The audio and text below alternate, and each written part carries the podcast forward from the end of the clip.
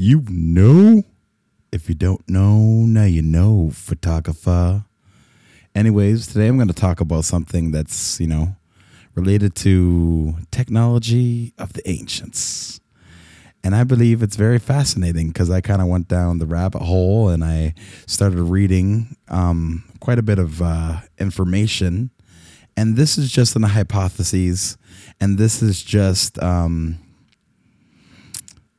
this is just a little bit of philosophy, a little bit of hypotheses, and a little bit of an opinion. And this is what I believe that uh, could very well possibly be. And this is just um, stemmed from a creative way of uh, a little bit of whiskey and coke on the rocks, a joint, and it came it came to me in a creative way, and I started researching, and then I fell down the rabbit hole. So I'm going to start off today with the most precious thing on this planet, and it's the atmosphere. The atmosphere consists of five major and several secondary layers, from the lowest to the highest. The major layers are the troposphere, which is basically where our weather is, and our stratosphere, where the holes are, and the mesosphere, and the thermosphere, and the exosphere. And that all makes up our atmosphere. And I was thinking, I was like, geez, I wonder, I wonder, like, if this atmosphere was created to harvest human life, like, not to harvest, you know, to eat us or anything, but to make it so humans can live here, you know. And then I started looking at, you know, the gap of the, the Neanderthals, and then I started considering, oh, you know, humans just kind of evolved, kind of. So I was like, what the, what's going on here? And then I started researching some things that were kind of a little bit out of context. But I started researching the troposphere, and that's where the weather is. And then I started researching what does the atmosphere consist of? Um, and the stratosphere, sorry. What does the stratosphere consist of?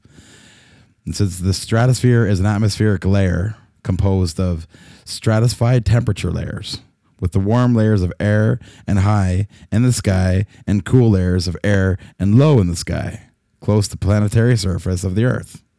You know, the atmosphere is everything. There's, you know, there's holes everywhere in our atmosphere, um, but there's some pretty big ones that are lead, could possibly lead to some serious devastation in the war in the future, the far future. But it's it's responsible for climate climate change. And climate change is a very popular subject in today's world. So that's the definition of a stratosphere. And then what does the stratosphere consist of? I was trying to see if the stratosphere consisted of gold because I, I don't know, something came to me and I was like, I wonder if there's a way to turn gold into um, basically kind of like an alchemy type concept. And then it led to a bigger concept. But I wonder if there's a way to turn gold into an atmospheric condition where it replenishes or puts a band aid or creates an atmosphere of its own. And is gold kind of like that God particle that, you know, is is something that is, you know, there. You know, because I was researching, I was like, you know what what what consists of gold and you know how does gold uh, react to certain chemicals? And you know because I was talking with my fiance and she said that when there's an earthquake and um, when the earthquake happens gold sometimes simultaneously appears within milliseconds of, of the earthquake happening. And it's due to water pressure and everything touching the the the hot temperatures and all of a sudden gold veins are mined. That's why they say you can pretty much find gold in rivers and lakes because at one point the atmosphere cracked um, different temperatures and pressures of water hit and there could be some part of gold in that lake or or seabed or whatever wherever the crack is um, there's a possibility of being gold there. It's actually high, but the amount of gold is is what is different because when that water hits, it could have gold, like gold hits it, it turns into gold, and then when it turns to gold, it's it's it's solidified and it happens instantaneously in seconds when after earthquakes and stuff. So that's pretty much how gold is formed, and that's what she said. And I was like, oh, that's kind of interesting. And then I kind of started falling down the rabbit hole. The rabbit hole appeared, the rabbit grabbed me, and then I I, I fell. So I was like, oh my god, like gold can be instantaneously created. And then led me, I was like, oh my god, so what is the most reactive element to gold? You know, and then I was like, oh, this is interesting. It uh, was mercury. I, and mercury is kind of one of those things where if you add gold to mercury, it forms a different type of chemical. And that chemical, um, pardon me if I mispronounce this, but it's it's amalgam and mercury and gold settle and combine together to form amalgam. Gold is then extracted by vaporizing the mercury. Although mercury is naturally occurring element, it is highly toxic to humans, animals, and the environment when handled when not handled properly. You know, and does gold and and uh, mercury um, cohabitate? Like, is is mercury bad for gold? And uh, small scale gold mining um, it's vital source of, of, of income for a lot of people on this planet. And uh, it's dangerous to miners because they use toxic mercury to separate the gold from the ore. Mercury is a shiny liquid metal that attracts um, attacks the nervous system of humans, and any mammal at that. And in higher doses, mercury can kill. Its uh, largest use globally is a small, uh, small scale gold mine. So gold, um, mercury is kind of what you put um, to basically find gold and get just the gold out of the out of the ore. And and it's kind of how you get the purest form of the gold um, because you know gold's kind of in the crust and then the mercury kind of eats the crust. And then you get the purest form of gold from adding mercury to the sediment like the ore and the rock and stuff.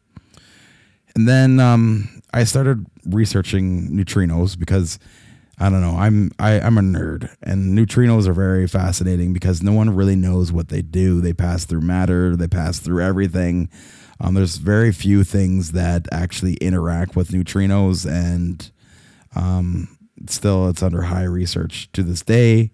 And I was like, oh, there's something about um, mercury and gold, and then the formation of neutrinos and possibly solidifying our, our atmosphere to make it so our atmosphere is replenished.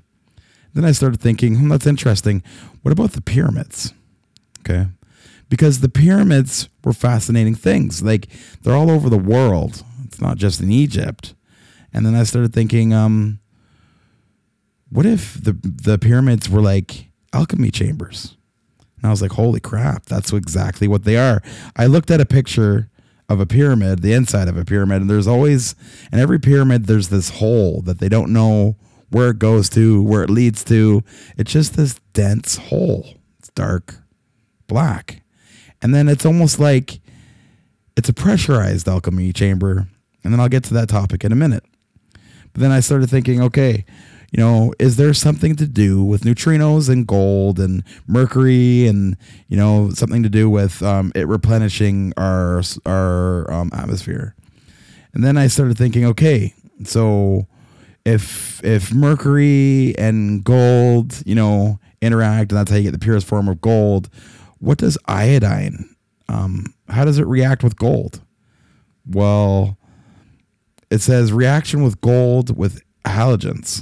And does iodine react with gold? Reaction of gold with halogens. On the other hand, gold metals react with iodine to form a monohalide gold. Chloride, all solutions of chlorine, Ci2, and it says the. I don't know how to pronounce that. Chloride is um, it dissolves gold. So iodine and gold is dissolved. So I started thinking, well, what if there was a massive iodine structure above the gold.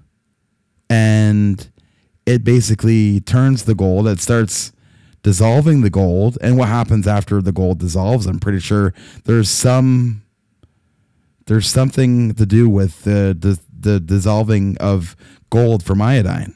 Um, it's dependent on uh, like the gold dissolution rate of iodine and iodide mixtures depended upon the concentration of the iodide. Iodine in solution pH, an optimistic uh, optimum iodine iodide mole ratio is 0.35 to 0.4 was found in 0.mk1 solutions with pH ranging from 2.7 to 11.5. These are capable of dissolving gold at a maximum rate of 14 mg centimeters squared H. So that's a bunch of mathematical equations and what you need to do to dissolve gold. Then I started thinking, oh my God, like what if they use the pyramids? Okay. I started with like, where, where are these pyramids built? Like, where is iodine? Where, where can we find iodine in the world? And then the biggest iodine producer deposits to this day are actually located in Chile. Chile is the world's largest iodine producer, with which is an estimated producer of a volume of 200 metric tons of iodine. Okay. So I was like, oh my God, that's insane. So I started saying, is there pyramids around Chile? And yes, there is pyramids around Chile. Actually, they're the most they're the most archaic ones. They're the ones that uh, look the oldest. They look they're huge. There's a lot of massive pyramids all around that area. Um, it's was qu- quite phenomenal actually. I was blown away to see that there actually is, you know, pyramids around Chile. And then I started thinking, oh, is that where they tested, you know, their theories out or is that where they were kind of practicing to see if they could make an atmosphere through the um, alchemy of mercury um, somehow under certain pressures and waters and stuff.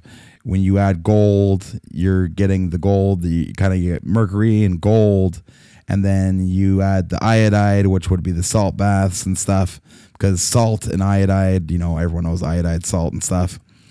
And then, and then basically the iodide and the, and then having a certain type of um, chemical combination of iodide, then it evaporates the gold. And then what happens when you evaporate the gold, it would then kind of trickle into something, you know, that could possibly, I don't, I don't know. I don't know if it's neutrinos that stems from vaporized gold. I don't know if there was a way that they controlled the vaporized gold, but they may have directed it into the atmosphere. And um, I started thinking, I'm like, oh my god, it's literally when you look at the the the middle of a pyramid, like when a pyramid is cut in half, it literally looks like an alchemy chamber. Alchemy is very real. Alchemy is something like turning, um, basically turning a, a liquid or a material that is like lead and turning it into gold. So I started thinking, oh my God, were the pyramids made to make gold? Could be a possibility. They could have been alchemy chambers that turned uh, mercury and stuff, and they made gold with it because maybe they needed gold to replenish. Or did it all happen, replenish the atmosphere? Or did it all happen all at once? Was because and then I started researching where the pyramids um, is Mercury and the pyramids tied together. Well, most of the pyramids in the world were actually built upon mercury deposits. And I was like, huh, that's kind of fascinating that most of the pyramids in the world were uh, built on mercury deposits. I'll actually um, try to find the note that I wrote about that because that's what was that's what I was like, oh my god this is insane. And then I started researching what were the pyramids made out of, and um, it was uh, limestone mainly.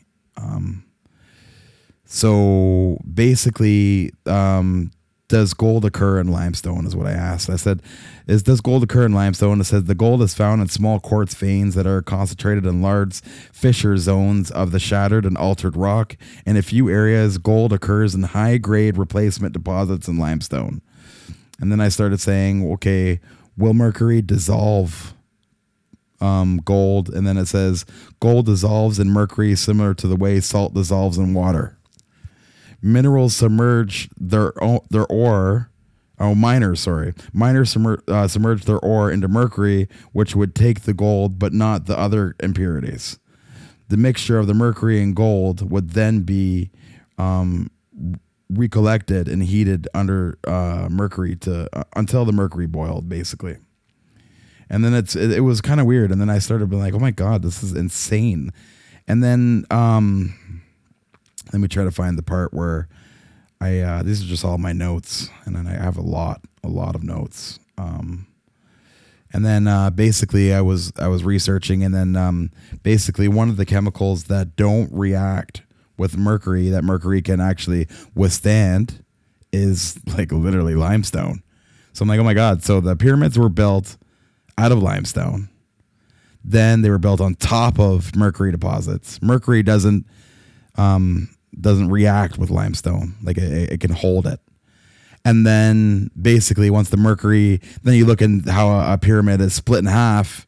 You look at the picture, and it's almost like it's pressurized. It's like the pyramid is legitly pressurized. And I was like, that's insane you know, and then it's made out of mercury, it's made out of limestone, which can hold mercury. And then there's, you know, there's a little cavity inside that it, I remember reading something years ago when I was watching a documentary on pyramids. They said there's all these like things that are like battery acids and stuff. And, um, well, there's iodine and the iodine, um, the iodine baths would have been like some type of a solution that was uh, kind of like an iodine bath and uh, they would have put the gold in it, and I believe they would have vaporized it, and then they would have somehow directed that energy um, through the atmosphere and basically made atmospheric conditions. This is just a hypothesis, by the way. This is just an opinion. Doesn't mean it's fact or fi- or or fictional. It's just a hypothesis. It's just something that I could could very well be a thing. You know what I mean? That um, and then I started thinking deeper started thinking deeper and deeper and deeper. And I'm started thinking, okay, well, if all this stuff kind of inter- interacts with each other and, you know, they all kind of, all these chemicals kind of flow. And then there's the, the pyramids in Chile, and that's the closest to the, the biggest iodine um, deposits. And that iodine could, you know, evaporate gold. And it's like where they would have tested everything out. Um, that's where the also the oldest man human was ever found. Uh, Seven thousand um, BC is what this human was found, and it was actually found in Chile. So I was thinking, oh my god, that's where that's like. It sounds like that's where humans were created. You know, it sounds like that's where they kind of did the labs of humans and made the different tribes and all that stuff. Because when you read the Bible, it actually talks about certain things, and it's like, okay, you can kind of put the pieces together now. Science has proven itself that you actually can put the pieces together for yourself. So basically, with all this, you know, all this uh, said and done, it seems here's my here's my here's my philosophy and here's my here's my opinion on this. Okay. So basically, what happened was back in the in the times where there was dinosaurs, the world was at least like triple the size that it was maybe even four times the size that it was. And an asteroid came. There was big giants of people. There was massive people. They say they find these skeletons all over the place, and they're like, "Oh my god!" Like, where are these? You know, these massive skeletons? And then all of a sudden, you know, you don't hear about it anymore. But they find these massive skeletons all over the place, and I don't know if it's fact or fiction, but it seems like it kind of it makes sense. And then they they have cave drawings of humans riding dinosaurs well, what if those humans were the Anunnaki that once lived on a planet that was so big that humans were actually naturally bigger? Because when you go to a planet, like if we went to a massive planet like the size of Jupiter, I think a thousand Earths can fit into Jupiter, we would be like ants there, man. We would be tiny little ants. So if the world was three times the size that it is today, we would have been like little rats. We would be considered literally pests of that world. We would have been the mammals and like insects almost is what we would have been. And basically, when you think of that and put that into play, it's like the the dinosaurs and stuff were like the meat source for the Anunnaki, which would have been the giants that once were the humans of this world. And it, and it kind of is funny because in the Bible it says we were made in the image of God, and then the giants of this world would have been what we looked like. And then, but my philosophy is, is that what if a massive asteroid came? They couldn't do nothing about it. It was huge.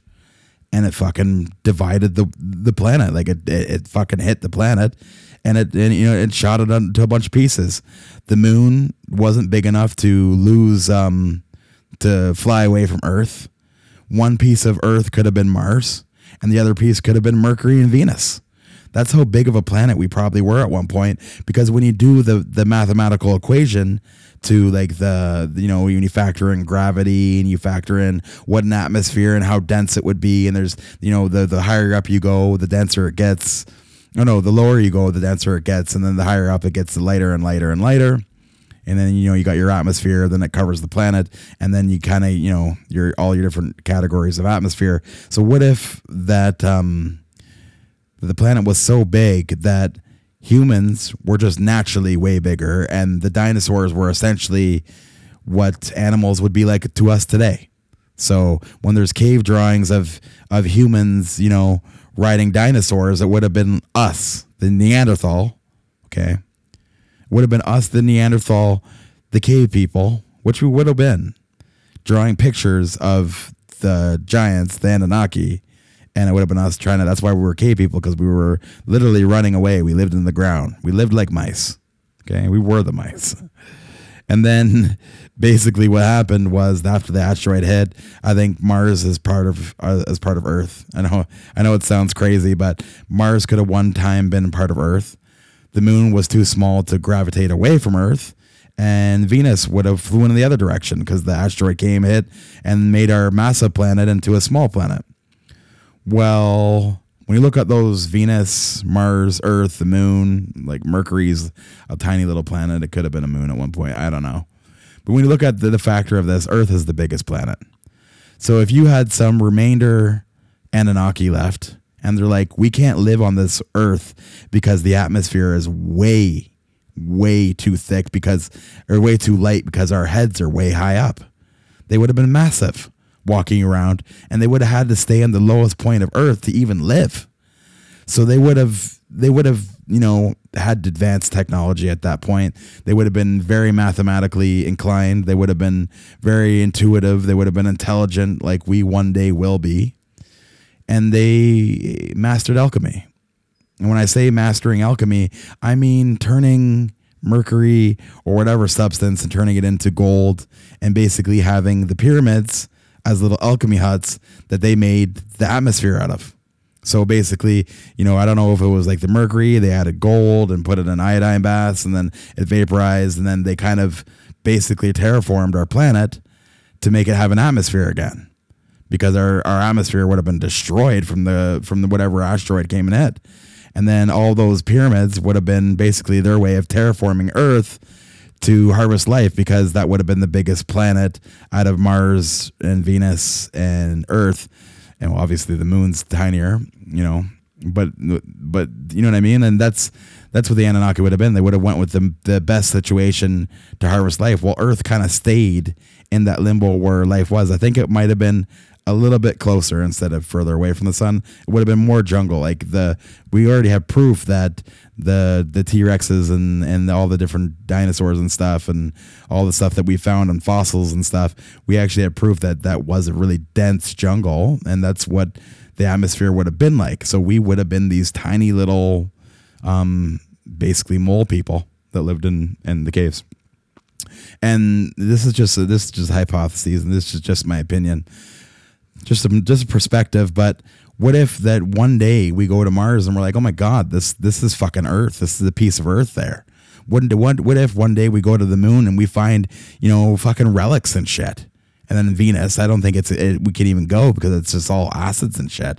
But if we build AI, that's why building artificial intelligent robots would be amazing for the humans because we could travel to all these planets, travel light years, and not actually have to move because our our DNA won't let us go into the universe due to uh, radiation. So I believe that the the you know like the the suns and stuff they're so radioactive that our skin and we just fry. Like obviously we can like you look at all the all the um, space stations and stuff like they're in the they're still in the atmosphere. They're actually not leaving the atmosphere because if they leave the atmosphere, the radiation is just it's just it's just poison at that point. So basically, I believe that the Anunnaki kind of were like, okay, we're gonna die off. We have to make our bloodline, which was what humans would do. You know, if we were, if we lost, you know, three quarters of our planet, you know, to a massive asteroid, and there was some humans left, and we had advanced technologies, we would terraform the planet again and splice us with, you know, something like a little a little mouse, and then, you know, because there already is mouse, but there already was the K people. They essentially were like mouse apes type thing, but they were little tiny things that were the size of the mouse to these Anunnaki. Maybe maybe the the spectrum would have been a little bit different. They might not have been that small, but you know, they would have been like rodents. And then, but you know, and then so that's what Neanderthals would have been like little rodents. And then basically they um they spliced their genes, and that's why there's a gap because the Neanderthals did exist, but the the gap is is that the Anunnaki placed their genes into us, terraformed our planet again, so we could have an atmosphere again. And then that's how they did it. it they built a bunch of these alchemy pods all over the place, and that's how they terraformed Earth. And that's what I believe has happened. And that's my opinion. And that's what has happened when I researched all this and, you know, started gathering, you know, all the processes of of the pyramids and, and stuff. And it's like, yeah, they were legit terraforming pods that was basically replenishing our atmosphere because our atmosphere was still there, but there was a massive hole in it. So it was like climate change happened in a second. You know what I mean? Like the the Earth did parts of it did blow off, but there was parts that still existed, and that's why us the Neanderthal actually lived on. Okay, that's why we lived on because we were cave people, so we just lived in the caves. You know, we were just chilling in the caves while this planet was basically a lake of fire. You know what I mean? And so that's kind of what we did. And then I don't know if the Anunnakis, like some people say it's the Nephilim planet and then, you know, it's circling and it comes in and they, they want gold and stuff. Maybe it could be a different theory. Maybe, you know, the planet was always kind of like this and maybe just the moon was a part of us. But maybe the Anunnaki come in here and, you know, they basically have these alchemy pods, which are pyramids, and they make gold from the Milky deposits that once were there. And they just were making gold and doing alchemy and making gold out of nothing because they wanted to use the gold for their atmosphere that is flying through our solar systems and solar systems altogether. But I don't know about that. That seems a little bit far fetched. But the realistic thing is, it seems like what I said and what I've been talking about this whole time, it seems like kind of that's what may have happened. That's what uh, in Chile, where you know you see all these little pyramids and stuff. Maybe they were making us there.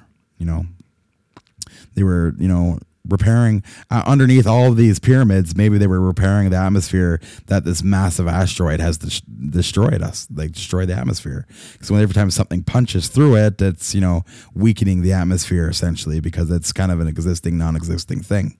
But it exists. It's a component of of this planet and that's what harbors our life and that's what gives us the ability to not wreak havoc over from radiation you know from the sun. Because the atmosphere basically weakens it. It's like a big softbox and a photographer's point of view. So basically, that's uh, what I'm talking about today, folks. This is Photonics Photo. You know, if you don't know, now you know. Remember, this was just a theory. Hypotheses. Ciao.